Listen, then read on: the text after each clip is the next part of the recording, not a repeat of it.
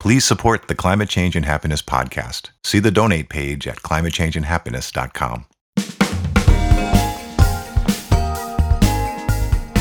Welcome to Climate Change and Happiness, an international podcast that explores the personal side of climate change. Your feelings, what the crisis means to you, and how to cope and thrive. And now, your hosts, Thomas Doherty and Panu Pihkala.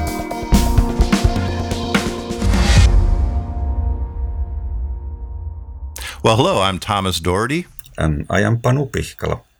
And welcome to Climate Change and Happiness, our podcast.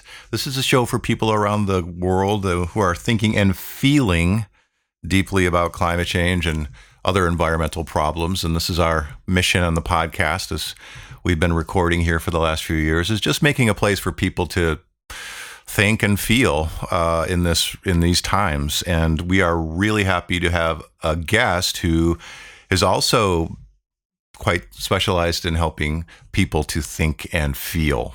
My name is Matthew Schneider Mayerson. Uh, I'm an associate professor of, of English at Colby College, uh, and my work touches on sort of the cultural and social and political dynamics of climate change with a focus on literature and climate justice. Yeah, and we're we're so uh, so glad to have Matthew on here. As we were telling him when we got the podcast, this podcast started, Matthew's work was one of our inspirations. Panu and I are both um, I was a former English major in a previous life, and Panu's also studied literature. So Matthew's work is really special for us, and uh, Matthew's associated with a, a, kind of a lexicon of novel uh, words regarding modern feelings and sensations, and that's how how I learned of him. And we'll talk a bit about that. Um, um, uh, Panu, do you want to get us started today? Warmly welcome, Matthew. Also on my part, very very good to see you see you again. And I came to know of your work from three sources. There was Thomas introducing the Ecotopian lexicon, then through Britt Wray's, Generation Dread newsletter and some academic research on climate-related emotions and attitudes.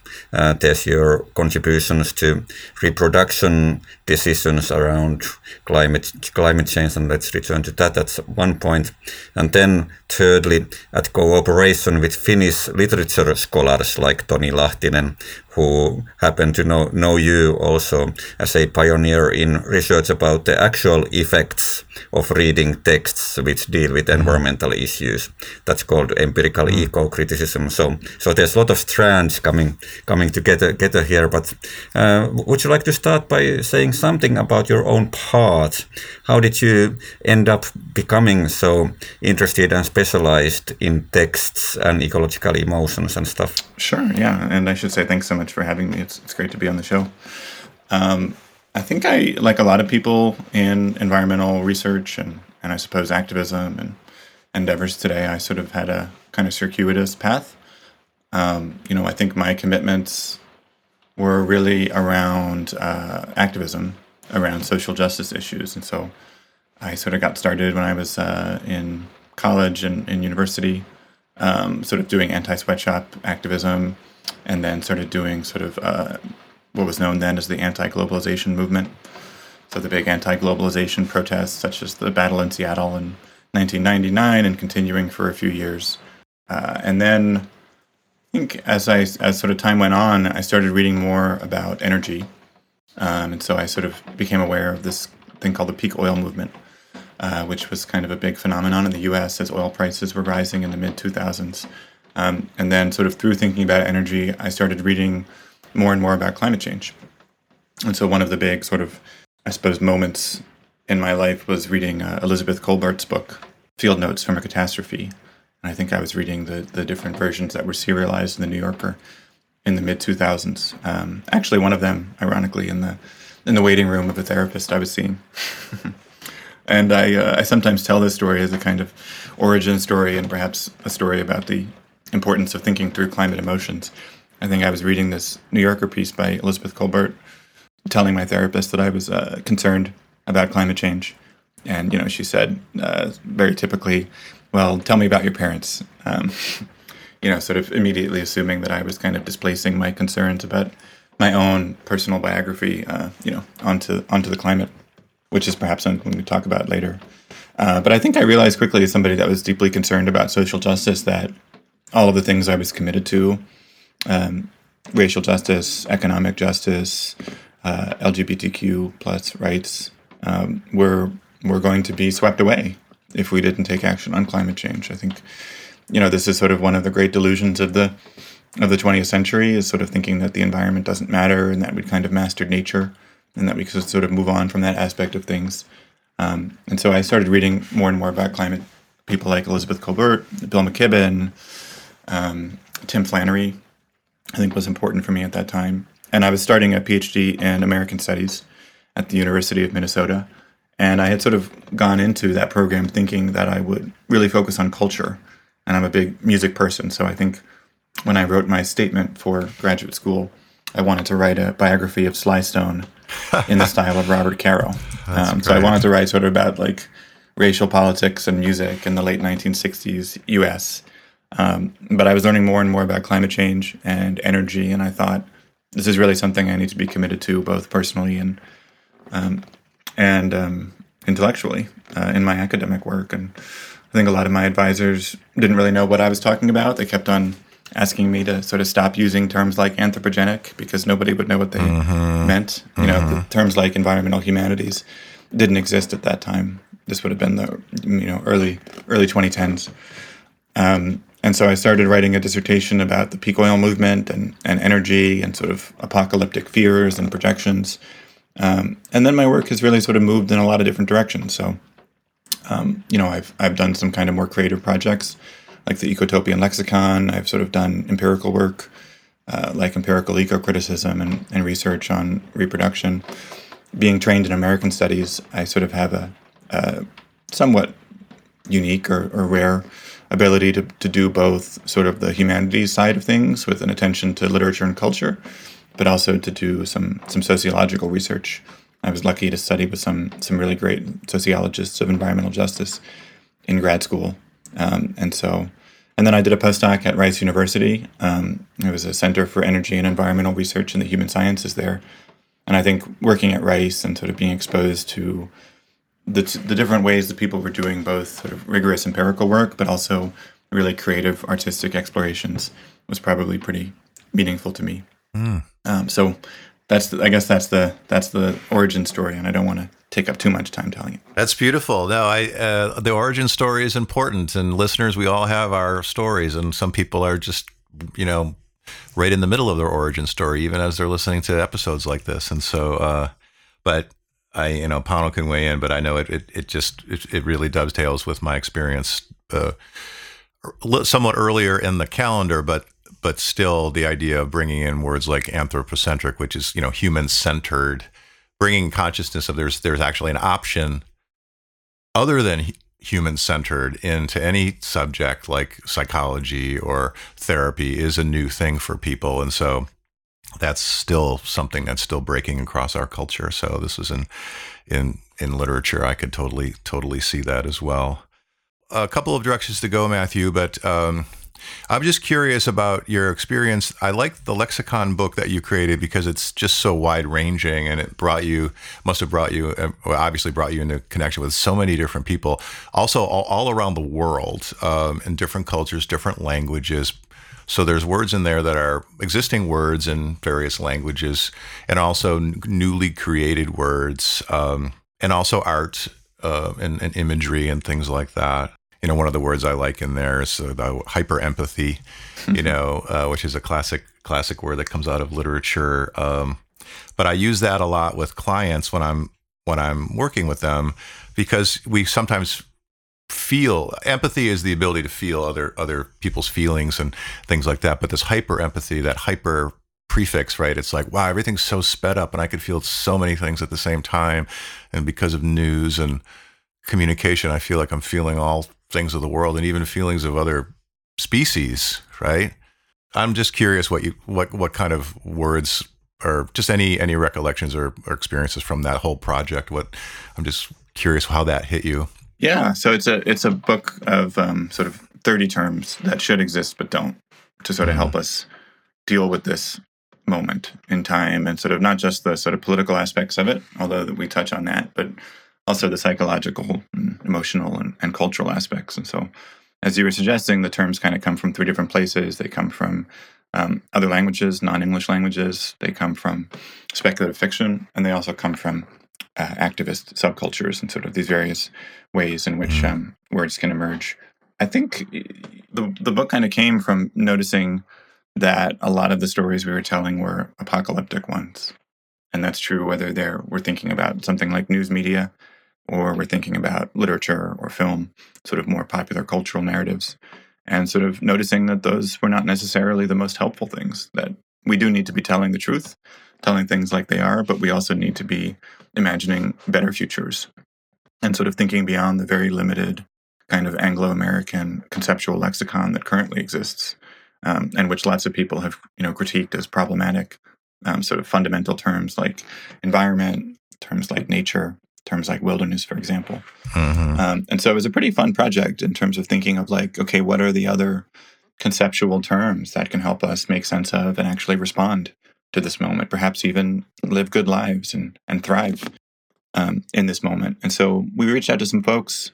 We put out a call for papers, as is typical with, with academic publications like this. Um, and we got really wide range of responses, some of which were things we really did not expect. You know, one of the terms is is a sort of um, uh, a term for the way that dolphins buzz each other mm-hmm. underwater and sort of helps us think about the way that we communicate with each other in nonverbal ways. You know, the way that I can type an emoji and then it can sort of buzz your phone and make you laugh, and there's never actually a word spoken in that whole interchange. Mm-hmm. Um, probably one of my favorite terms from the book is is the term ildsjæl. Uh, it's it's uh, spelled I L D S J E L. So I think it's a, as I recall, it's a Norwegian term um, but it's a term just it means um, fire souls um, and sort of the the kind of people that make things happen mm. in a community, right? The kind of people that uh, take action and organize people and, and bring folks together. And it's a term that I really like because I think it speaks to the sort of nonlinear potential of change, right? The way that change um, and ideas and desires can actually spread like a conflagration right? Can spread like a fire. That um, and that there are people that can sort of play a central role in, in making this happen. And so mm. sometimes when I assign this to my classes, I sort of you know try to think about get, getting students to think about themselves as a, as ildsjæler. Mm.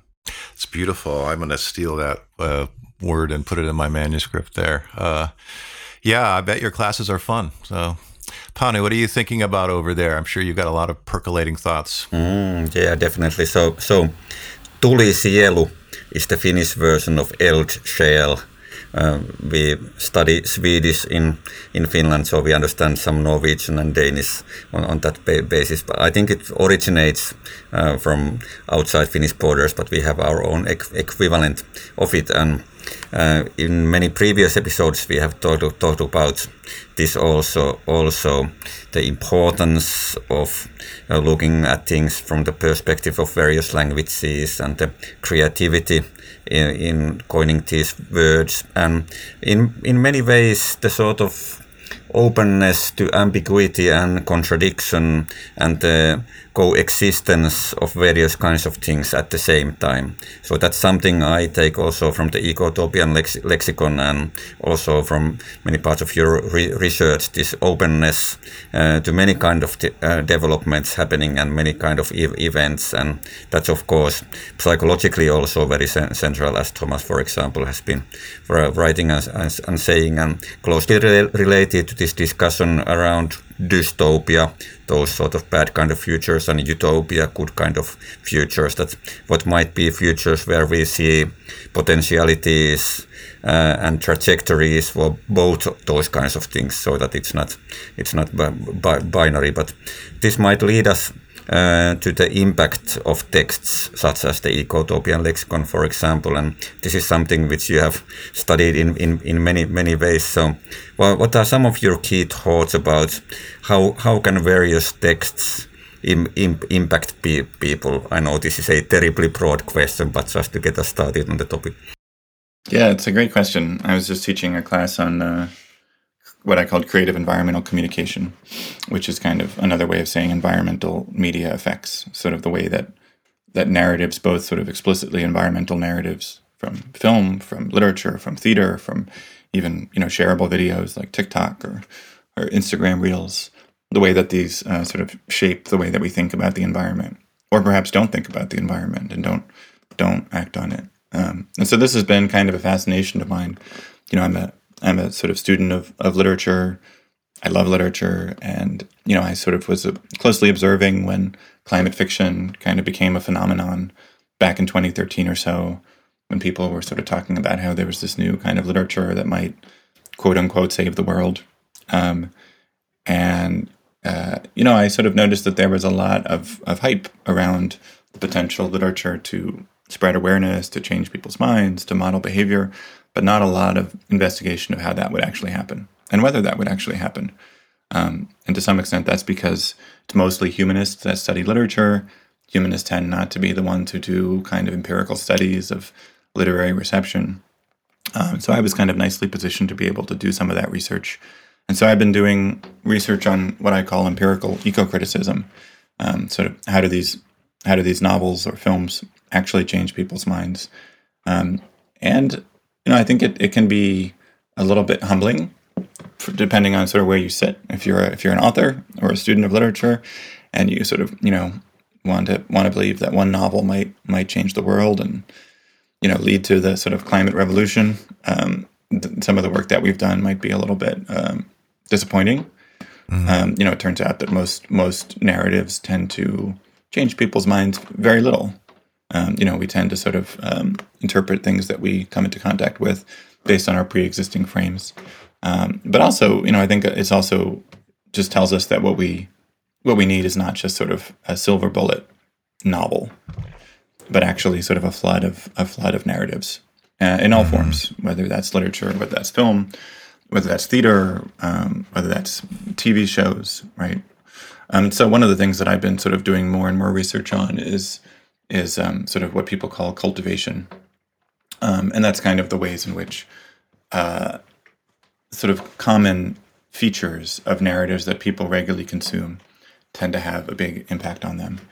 Um, and some of the classic work in, in cultivation um, comes from violence on television, for example. And so people mm. have found that, you know, in the real world, 1% of people are either perpetrators or victims of, of violent crime. But on TV, it's something like 50%. Um, mm. And so if you watch a lot of TV, people who watch more and more TV um, tend to believe that violence is in, incredibly prevalent. Um, and of course, then believe that they need to protect themselves from it. And need to vote for sort of law and order candidates, that kind of thing. It's called the mean world um, hypothesis. And I think we can come up with any similar number of sort of hypotheses about, um, you know, popular media today, um, whether it's the kind of actions that are common, um, you know, flying on planes, uh, eating beef, um, any of the sort of things that have the biggest impact on um, individual carbon footprints. but also, it's just sort of a general feeling that nature doesn't matter, right? um, and that the world is fundamentally human centered, um, and that sort of nature is a kind of mute and um, reliable backdrop for human affairs. Um, and so this is something that I've been thinking a lot about, and sort of just how how pernicious this is um, on us, on the stories we tell. Sometimes I ask students when they're sort of dubious about whether these kinds of narratives matter. Right? If you're sort of doing a close reading of a novel, it's easy to say, okay, this is just one novel. Like, how, how much can this possibly matter? I'll ask them to um, sort of write down every single narrative that they're exposed to for a week. Mm. And of course, that can be something like a pop song, right? That you sort of are exposed to as you're walking by a, a mall or something. Um, that can be an, an ad that you're exposed to as you're watching a YouTube video, as well as the YouTube video itself, right? That can be a story that a friend is taking. Mm. And after a few days, they usually stop writing it down because it be- becomes a kind of sort of ridiculous enterprise just mm-hmm. because it's so pervasive. We sort of swim in this ecology of narratives um, in which there are all these common features. Um, and something that I think about it, it, of course, points the way towards the need for a very sort of fundamental shift in the kind of narratives that we're exposed to. Um, and that, that, of course, is a shift that requires not just storytellers, but also the kind of um, uh, infrastructure that supports them the publishing industries, the music executives, right? And of course, part of the problem is that they're subject to the dictates of capitalism. They need to make money and they need to tell stories that fit into existing cultural grooves. Um, so it's just sort of pointing towards the need for a broader cultural shift, right? One that goes beyond simply policy or even politics, but also includes uh, includes culture. Yeah, yeah, great stuff. So, just listeners, you're following along here. You know, empirical means simply we actually study it with hard data, like either through numbers or through actually, re, you know, doing focus groups and not just our ideas. And so, as an English major, I know in the past a lot of that English major type work is just done about, oh, this is my idea and I'm going to write it and make it sound beautiful. But empirical means I actually have to test it. So Matthew's been testing this stuff out. Um, and I think Matthew, yeah, the, one of the concepts we talk about is environmental identity and how that's formed. And this is all. I mean, you're just doing such a great job talking about your own environmental identity and how even your work on sweatshops comes back around, right, to your work on narratives and writers and and stuff like that. But um, I think um, I think it's true, and that's a great insight also for listeners that we don't we assimilate most everything. Like we have a worldview, and actually, books don't change people. People choose books that fit their worldview, and we go we go after books that already fit into our mind, um, which is fine because we're creating our own self and our own identity. But every once in a while, I know when I look back, and that's why college and different things are important. We will read things that blow our mind open. You know, that suddenly, wow, it's it kind of snuck into our mind. We didn't realize it. So I think that's what's happening. You know, with people the stuff is sneaking into our our mind, whether we like it or not. Um, but Matthew, earlier you talked about uh, in our pre-talk, we, we talked about rituals, and I think that's a good direction to go for the rest of the episode because that could go in a lot of directions. But you know, the idea of rituals, I know when I hear that, I mean, I, it sounds like you know, oh, I'm going to be really conscious of what we're doing, and we're gonna we're gonna have a ritual to so things don't get buried and ignored. We're going to make a ritual about the end of the year or graduating from college. Or, I mean, obviously, there are some places that already have pre built rituals, but the stuff we're talking about with the eco grief and loss and doesn't have a pre built ritual, right? I mean, Panu knows this well too. So maybe you can talk a bit about rituals. And I know both you, both Panu and uh, Matthew, you can weigh in on that. Yeah, I could start. Um, you know, I, have taught um, Robin Wall Kimmerer's book, um, Braiding Sweetgrass, a bunch of times now in one of my introductory classes. And one of my favorite parts of the book is, is when she talks about ritual and sort of how common um, and important ritual is in a lot of indigenous cultures. And, and, the way she puts it is that sort of ritual is the way we remember to remember, and also do so in a, in a collective fashion, in a sort of communal fashion, in the way that a lot of the rituals that are sort of now become most important uh, in Western cultures today, at least, are really individualistic sort of celebrations of achievement. Right? They're they're the high school graduation, college graduation. They're the they're the birthday. Um, you know, you do have anniversaries, which are sort of collective, but they tend to be focused on sort of a you know heterosexual uh, couple, and just that we have very, we have very few rituals, um, at least in the U.S. and the cultures that I've been part of, for sort of affirming the value of the non-human world, um, and let alone sort of doing so as a group. Um, and I think about this just because I've been, you know, I've been an activist for a lot of my life, and I've often found myself sort of, you know, happiest when I'm part of a, a campaign, um, when I'm sort of working with other people towards something collective. And I've also, you know, as a lot of academics have, I've I've moved a lot uh, I moved to Houston for a postdoc. I moved to Singapore for seven years to work there, and then I moved back to the United States recently for another job. Mm. And um, you know, sort of affirming the importance of environmental values and actions and behaviors and engagement all alone becomes really hard. Like, you know, as anyone can tell you, whether it's someone who's participated in Alcoholics Anonymous or or tried to, you know, lose weight alone, it's a lot easier when you do something in community. And it's also tends to be a lot more fun and it tends to stick a lot better. So i teach a class on ecotopian visions uh, every year for the last five years or so. Um, and uh, one of the things i've always wanted to do is sort of create create a class project where we sort of develop a, a nature ritual for the institution, for the community of students and staff and faculty, just because I think this is so important. And I think ultimately, sort of getting to um, achieving anything like real sustainability is going to require ritual and sort of community and all these things which we're really missing. But I'd love to hear your thoughts on this, Panu. Yeah, that's very very fascinating, and in many ways close to the things I've been wor- working with. Uh, also, my own strange path has included study and practice of ritual in the past, and there's of course functions for the community with ritual. It helps the community to deal with certain issues, but there's also functions for the individual and often there's an interplay between these two two di- dimensions. And it can be profoundly important for individuals or you know small units of people to get recognition from the larger group via ritual for for example Mm. I'm thinking of Sarah Pike, for example, a scholar of religion who studied uh, what she saw as elements of ritual in radical environmental activism in Northern America, for example. So sometimes it may be that it's not an explicitly pronounced ritual, but it's something that people do together which has elements of ritual in, in it. Uh, and Pike saw lots of processing of ecological grief in demonstrations by the environmental activists, for example.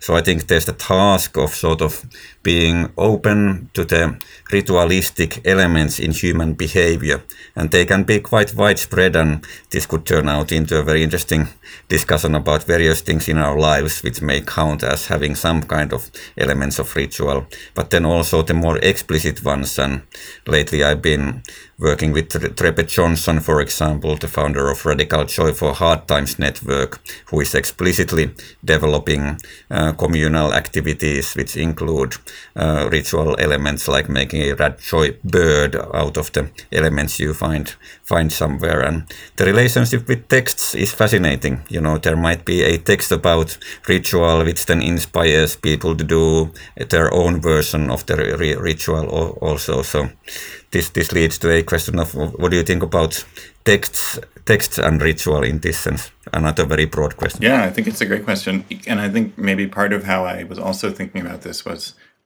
i also in my ecotopian visions class i teach um, kim stanley robinson's book ministry for the future. And you know for listeners who don't know it it's it's you know one of the great ecotopian visions of recent times. It sort of imagines how we get to um, how we actually sort of achieve uh, something approaching sustainability. Mm. But it, it does so by sort of moving forward over a period of 50 years, focusing on this UN um, this UN group that it gets established called the Ministry for the Future that sort of has as its purview to sort of safeguard the future for all um, humans and, and non-humans. And then it's a fascinating book. I don't want to give too many spoilers, but it's definitely worth checking out. It's kind of an imagination of like a climate revolution that takes place piecemeal so that it doesn't sort of feel like an immediate revolution, but so the, the scale of the transformation is, is really that broad. But one of the interesting threads through the book is that at various points, uh, people talk about sort of needing a new religion. Um, and they never actually, it's kind of a red herring in the book, you know, it, it never actually happens. But it's this kind of regular thread. Um, and then at the end of the book, sort of, there's this kind of all night dance party, sort of celebrating um, everything that the world has achieved um, over the last 50 years or so. Uh, it's a little bit of a hokey chapter, but um, but I think it sort of speaks to the need for need for celebration, the need for sort of collective um, acknowledgement of grief, of loss. When, you know, one of the ways I sort of um, played with the idea of developing rituals in my in one of my classes was kind of you know asking students to pick an emotion that they wanted to express, right, and then pick okay an action that would potentially express it, right? And then pick, um, you know, a group that would be doing the expressing and kind of do like a little, you know, uh, almost like a ritual randomizer. um, mm-hmm. And they came up with really fascinating things. You know, one of them was mm-hmm. like, we want to express our climate rage, and so we're going to take all these unnecessary, you know, glass things and break them at the same time, mm-hmm. um, and you know, let loose a primal scream um, about the climate crisis. They didn't actually do this because this was happening in Singapore, they probably would have been um, gotten in some trouble if they had. Mm. Um, but I do think you know sort of rituals of of I think when we think about rituals in the environment, we may perhaps think of sort of you know traditional nature rituals and the harvest and these sorts of things, and those are obviously super important. And you know rituals for for extinction, for species that are being lost, for you know that kind of grieving, but also for joy, and also for for anger. Right? I mean, there's been a lot of research recently that you know, Panu, I'm sure you've been following closely about just how important anger and rage can be as sort of predictors of um, of actual engagement and activism compared to things like worry and, and fear, right? Which perhaps can be a little bit demotivating. And so I think, you know, rituals of anger, we've, I think we've sort of like had this idea that anger is bad, right? Uh, we need anger management. People need to sort of tone down their anger.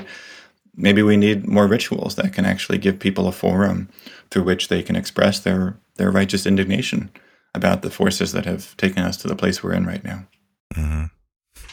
Yeah, this is beautiful. Uh, we're going to come come to the end of our talk, um, but listeners, you know, taking this idea, you know, a ritual like like we've been talking about is it is a ceremony, it's an action that points to something that's usually invisible or something we're not we're not able to to grasp. Obviously, um, you know, I think you know the challenge that people face is that you know some of this feels like religion and then it gets really taboo and uh, people have mixed feelings about religion and they also don't feel qualified to be a religious leader so they can't do a ritual but that's not really what it is a ritual so i think when i've taught i've really used art i think people are more comfortable with artistic rituals so using art as the as the as the venue to create the ritual uh, I think is is easier. So listeners, you can think about it. It's because it's a creative act, like it's a creative thing, and and then yes, totally on point about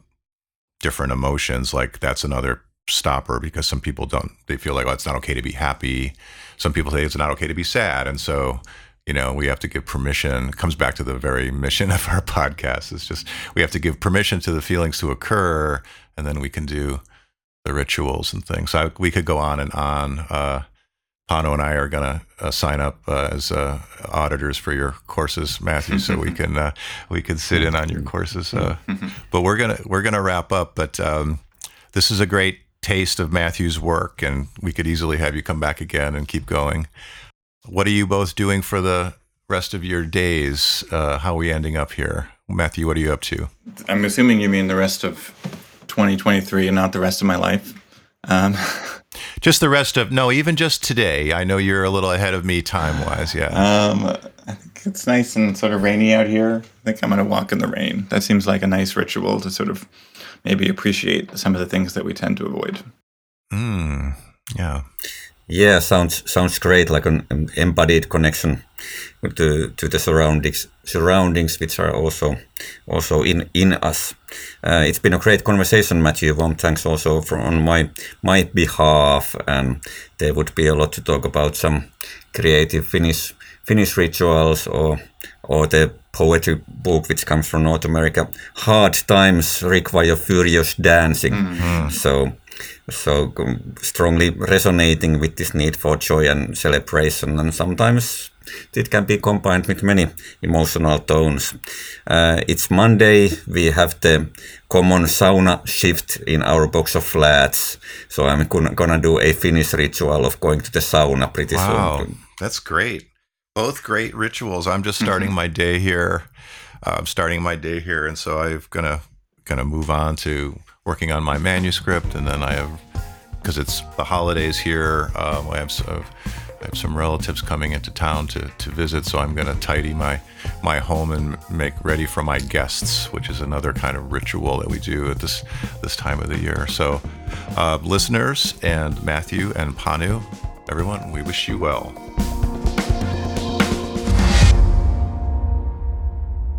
The Climate Change and Happiness podcast is a self funded volunteer effort. Please support us so we can keep bringing you messages of coping and thriving. See the donate page at climatechangeandhappiness.com.